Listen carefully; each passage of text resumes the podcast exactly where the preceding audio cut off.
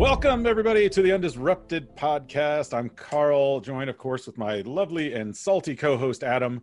Um, Adam, I have a question for you. This has been an interesting thing going around here in Austin, and that is that this kind of this idea that teachers are being forced into the classroom again.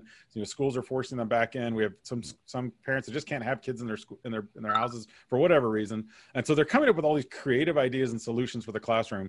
Um, share with the, our listeners one of the ideas that you happen to stumble upon recently when it comes to that. I mean, you know what? This is it's so amazing the creativity and innovation of educators. Uh, I saw yeah. this one teacher literally, literally uh, put a tent, you know, like the the yard sale tents that you yeah. or a football the game sports tent. tents. Yeah, Yeah. have one of those in their classroom, and they put like sh- um, the shower curtains all around them and like taped it off. Like so, it's it's almost like that scene in, in ET when they come in there and they like uh, surround the house and everything. like Bubble Boy. Bubble- How's she gonna breathe in that thing? I thought one she actually just put like shower curtain rods and like pins and everything around it. It's like you know, uh, yeah, people are doing various things to be creative. Uh, I've seen some teachers. She was like, "Okay, well, I'm just gonna put plastic bubbles around my kids," and she's literally like looking for like those inflatable like bouncing things and, and for kids when they want to come to her. I'm like, okay, They're having Go a for it. concert. There's a, I can't remember the name of the band, but there's a band that's doing a concert pretty soon, and that's what they're doing. Everybody in the show, they come. It's a live show. You come, but you have oh, to Oh, yeah, get in yeah, one of the bubbles. So you just have like mosh pits where they're just bouncing off of each other. I mean, I can only imagine. So me- with that, let me invite in our guest. This is Caroline Little. She's the director of instructional technology at ISD 199 up there in Minnesota. You can follow her on Twitter at Caroline M Little. Caroline, welcome. What do you think about all that? Teachers going back, creative ideas. What have you seen or come across up there? Hi, yeah, we, um, yeah, it, there has been some crazy things, and I'm always impressed with what when you walk into a classroom and see what people have. I've seen people walking around with with a yardstick, which seems kind of old school, but you know, measuring kids like, hey, you're too close, you're too close, you know. Um, oh, hula hoops. I mean, all kinds of things, you know, chalk every everywhere, just trying to keep themselves and the kids distanced and safe. So um, we have not seen any um, big bubbles yet, Adam. No, I think people would, are going to like that. We should idea. market that and put a, and put a logo on it. Yes, I mean- there you go. But you know the, the crazy thing, and this kind of shows the um, the the community that our teachers have been creating. So I mean, there's so many of these Facebook groups out there, like you know, teaching during COVID nineteen. Um, if there's a group for it, you can find it on social media. I mean, there's a Pinterest board on ways to uh, secure your classroom from your students. it's almost like they have the plague, It's like Night Yeah. of the Living Dead. I mean, in some ways, this has really forced them into social. A lot of teachers into social media more than I thought they ever maybe would be. Oh, yeah. Even the Facebook groups, you're right, man. They're everywhere. Um, we always start out, of course, with a fun question. So I'm going to start. I'm going to throw this one at you, Caroline. Let's see if you're ready for this one. Explain to our listeners what is what exactly is a cheese curd, and who makes the best one? Well, if you don't know about a cheese curd, um, the cheese curd is a chunk of cheese in its inception at first, but then you batter it, usually in a beer batter, and then fry it up, and uh, you have yourself a really delicious, amazing. I'm going like this because it's gooey. It's, it stretches out. Yes, for those of you that are Uh, listening, she's using the hand signs of stretch. Correct. Just watch the video yeah. later. um, this would be a huge debate here. Uh, who makes the best? I personally um, love the cheese curds at Shamrock's Irish Pub. Um, but people would say probably the Minnesota State Fair cheese curd is the best. And since we didn't have the Minnesota State Fair this year, there's lots of little um, pop up cheese curd stands all over. So people are testing them out everywhere. Just like the sports tent, Adam, they got the little pop-up cheese curd tents. They're popping up. and then of course to add to it you know you have to dip it in like ranch or something because it sounds like it's not very it, yeah that way it's it's a little healthier Ranch makes everything better. So for sure. well you did Yeah. a good job on that good job on that Ranch and bacon grease. Yeah. ooh the bacon cheese curd would be legit that would be legit So, like, other than like, um, you know, people trying to sneak cheese curd um, in the buildings, um, you know, when we talk about the school year, uh, we had last season where we were talking to everybody about, you know, uh, getting ready for the start of the school year. Um, now that we've started, um, kind of let us know um, basically how has it gone so far this school year, um, and with that, what issues uh, that have come up that you didn't foresee. Um, I would say we overall have felt really positive about once we got going and started and kids um, were in our building. So we are doing a hybrid model. Um, and then in addition, the state of Minnesota um, put out to families that if families chose to go 100% online, every district um, had to provide that. So that was new for us. We didn't have a full online program. So we sort of built, have been, I don't want to say built, we are building that plane as we're flying it for mm-hmm. sure. Um, but it really does feel like everything got off the ground pretty well. Um, the anxiety went down a lot once the kids got there and we realized, hey, we're actually all going to be okay. Um, but I would say, as I've thought about this, I just think the importance of really listening to people um, and really having empathy for what they're going through. So mm. it's so easy to go on the defense or feel like, oh, I have to hurry up and fix this for people. But it's really just listening and hearing what their experience is and then how can we support them. But vice versa, too. I think everybody has been working so hard. It's just having an understanding um, of where each different group is coming from and where their anxiety is coming from, and then how you know, for us in the tech world, it's like, well, okay, well, what can we do to help alleviate some of that anxiety and help make that learning experience better for the kids? Um, and that being said, I think that whole idea of going slow to go fast.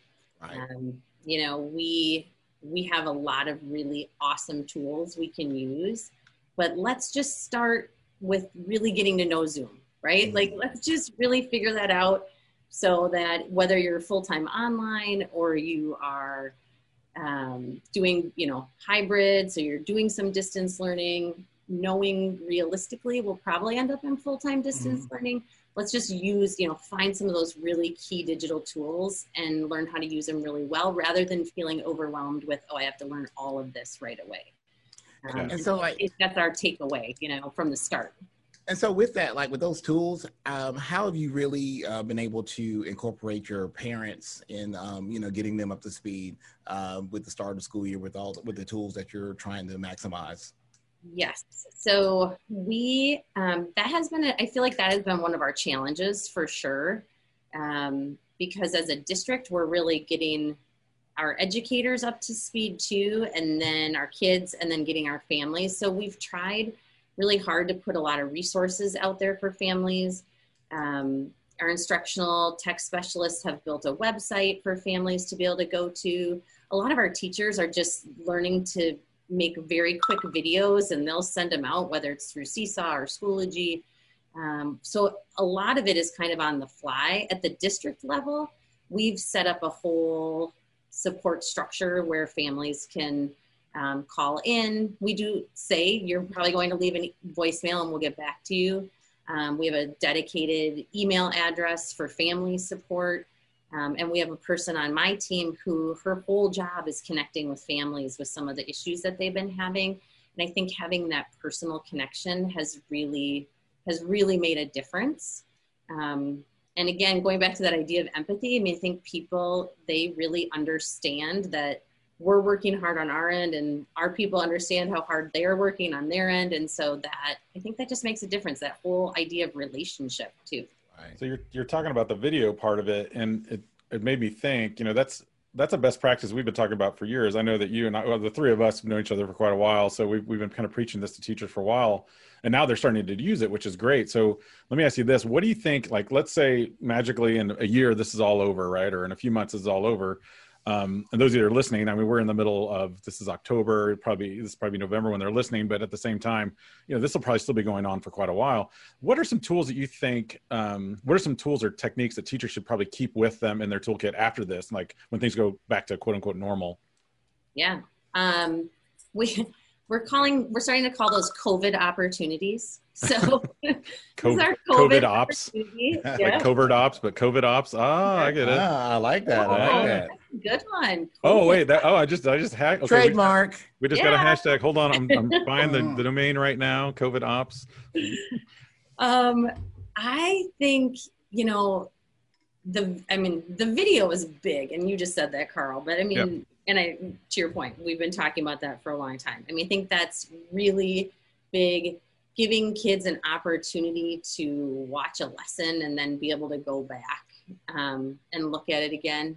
I think the opportunity for assessment, all the different ways, I mean, our whole toolbox of digital tools now all of a sudden are things that kids are using every day to show what they're learning um, because they have to be able to show their teacher in some more um, non-traditional ways than they had before and I have a, I mean, I just feel like the whole system is going to shift a little bit.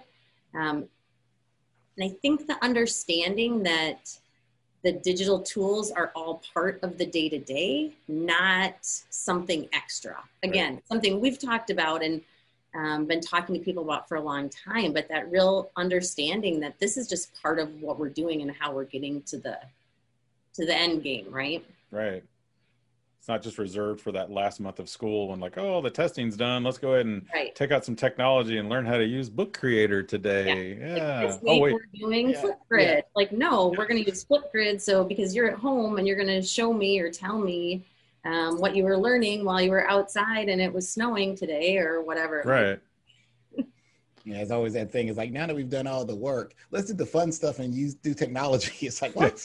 right. well, well, you know, I know COVID has been like a, a big topic, of course, since um, I don't know, uh, January, February, March in the country. But, um, you know, we've had a, a, lot of different things that have, have come up, um, especially in your neck of the woods. Yeah. Um, so in, in this season of our, our podcast, we are asking tech leaders, you know, how are you uh, addressing equity issues, um, you know, in your space? You know, what strategies uh, have you used or what, what is your district looking at? Or and what information or what advice could you give other tech leaders as they're looking from their in their seat how to address various equity issues that they may be facing in their in their spaces? Um, yeah that is a great question we talk about this all the time and we really want to put things in place so that all of our learners have access to whatever we're doing. Um, you know some of the things we kind of started with we're fortunate because we have one-to-one devices in our district so that was that equity issue is off the table right away. Every kid has a device was able to take a device home and then we have opportunities have worked really hard to make sure everybody has the internet access that they need. Yeah. um, so trying really hard just to take those barriers out right away um, for us, one of the things that we came across in talking about synchronous learning opportunities, because the state of Minnesota has said in order to count attendance, you have to have a meaningful contact with your teacher every day. So mm. that can be um, interpreted in multiple ways. Um, but for our full-time online, for example, you know, we they have a, some synchronous learning that happens every day. Well, we want to be sure that all of our kids can access that, but they may be in homes where we don't feel comfortable saying you have to be on at 10 o'clock every day. Right. Because maybe I have to babysit my little brother and sister at 10 o'clock every day, but I can get on at four, um, but I can't get on at that time. So we really try to pull those barriers out to the best of our ability and design a program so that it can be, it has flexibility built mm-hmm. in in that way. Um, and that's that's really good there because I think uh, a lot of times as as adults, as educators, um, we come from a, a, place of privilege. Ultimately, I think you know ed- education is really uh, along the lines of that middle class America, uh, what we perceive middle class America. So we say, hey, why aren't you up at 8 a.m.? Why don't you turn on your cameras? And we've had to remind, like, you know, my district teachers, you can't make the kid turn on their camera. I mean, there could be a lot going on that you're not aware of, you know. Yeah um, in their household that they don't want their other friends to see. Um, you know, we actually had a kid who was doing this stuff in the. They were homeless. We found out later, um, but they were in the car Um, and so they were doing it in the in the car outside of um, a building. You know, they're in the car all day. Wow. and so yeah, they didn't want to have it on.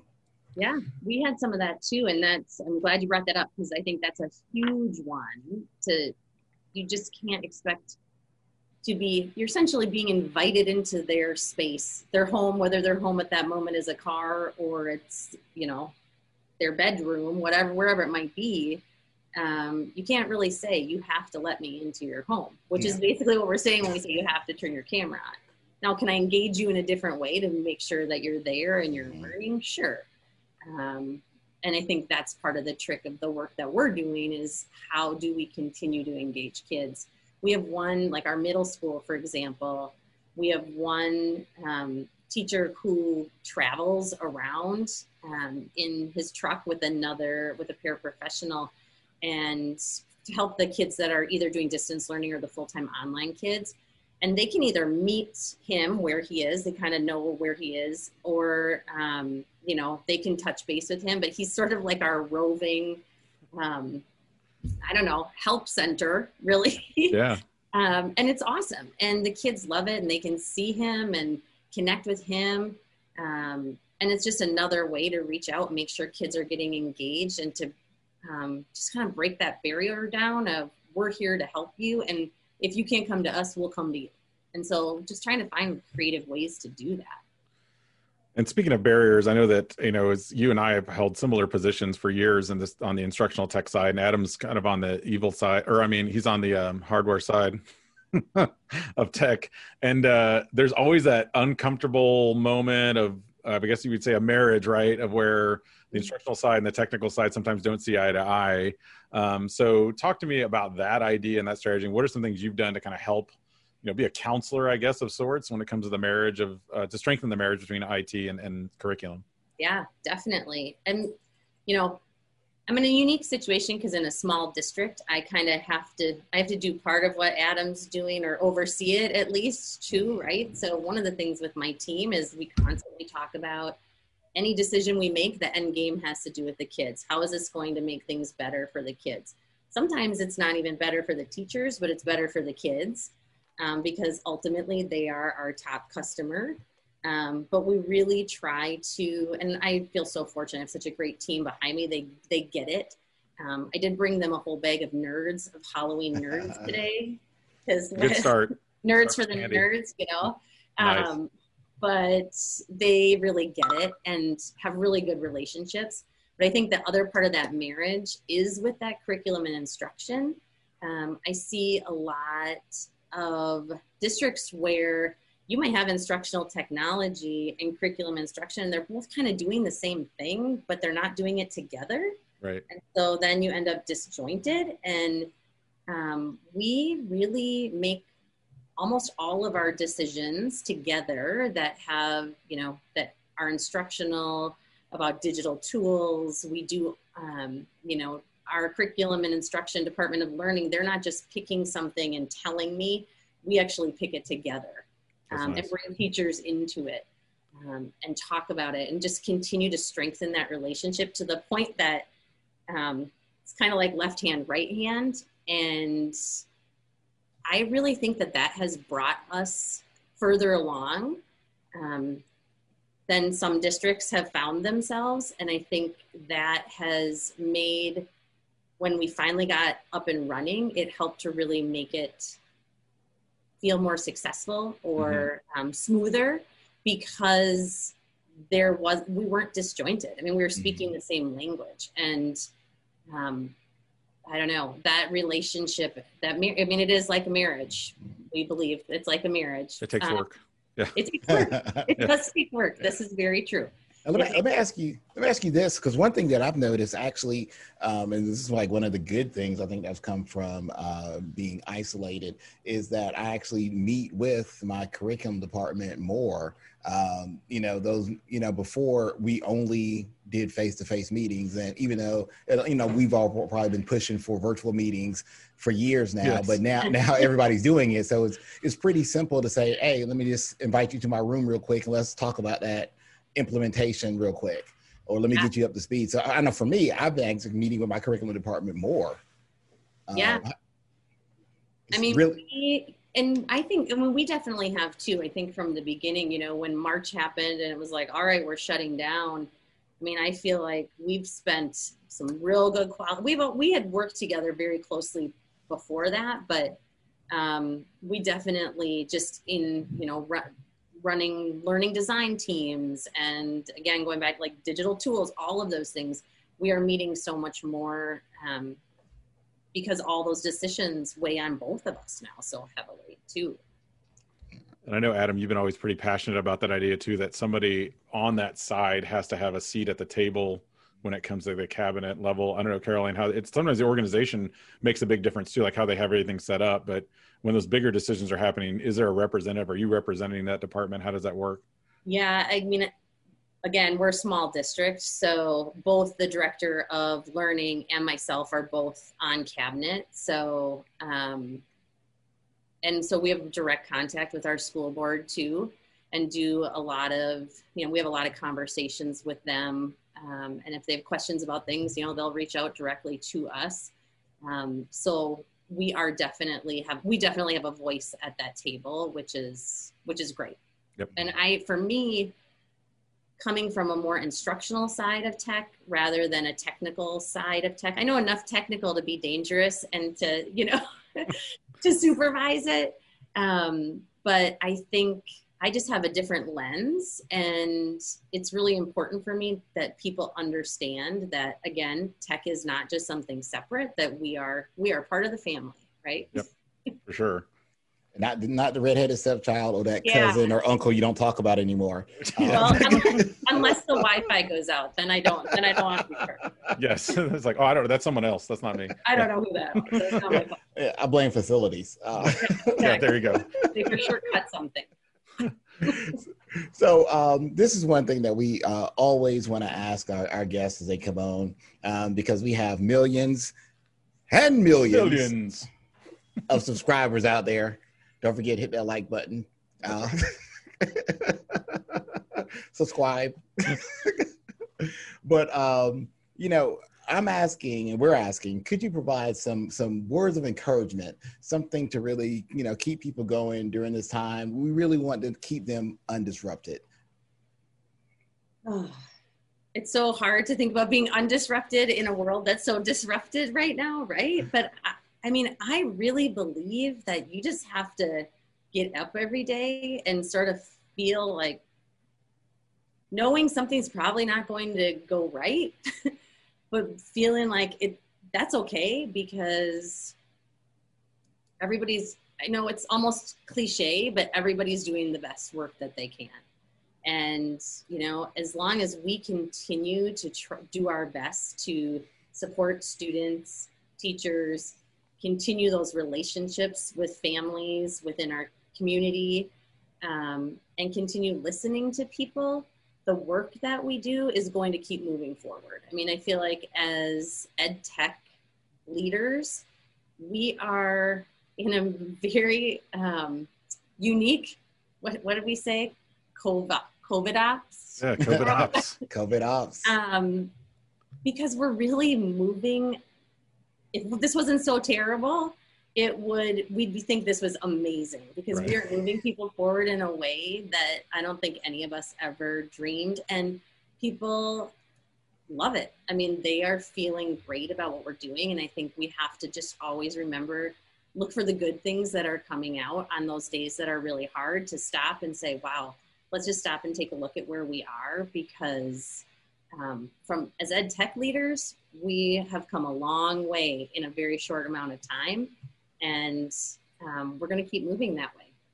Yeah, and we're uh, we're always we're always talking about the future, right? And this is future ready, and we're always like, oh, that future, and it's kind of this squishy space that's way way out there, and all of a sudden, it's like it's met right up with the present, and we're right on the cusp of that. And I think that's kind of the neat thing of all this pressure and the COVID ops and and all the things that have happened. But uh, I want to thank you, Caroline, for joining us. Plug yourself. Tell us where can our listeners find you and your great work, and you and your district. Um, we are in Inver Grove Heights, Minnesota. Um, and what else? Where can we find you? Can we follow you somewhere? Not oh, like well, not like not like to the next cheese curd station, but yeah. at the state fair. Um, I'm on Twitter at Caroline M Little. Um, and that's pretty much where I'll put my thoughts and ideas out there.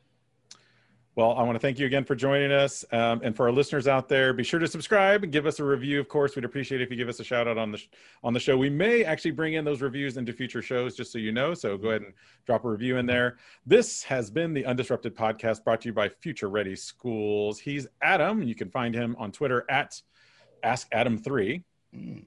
And he's Carl, and you can find him at Mr. Hooker.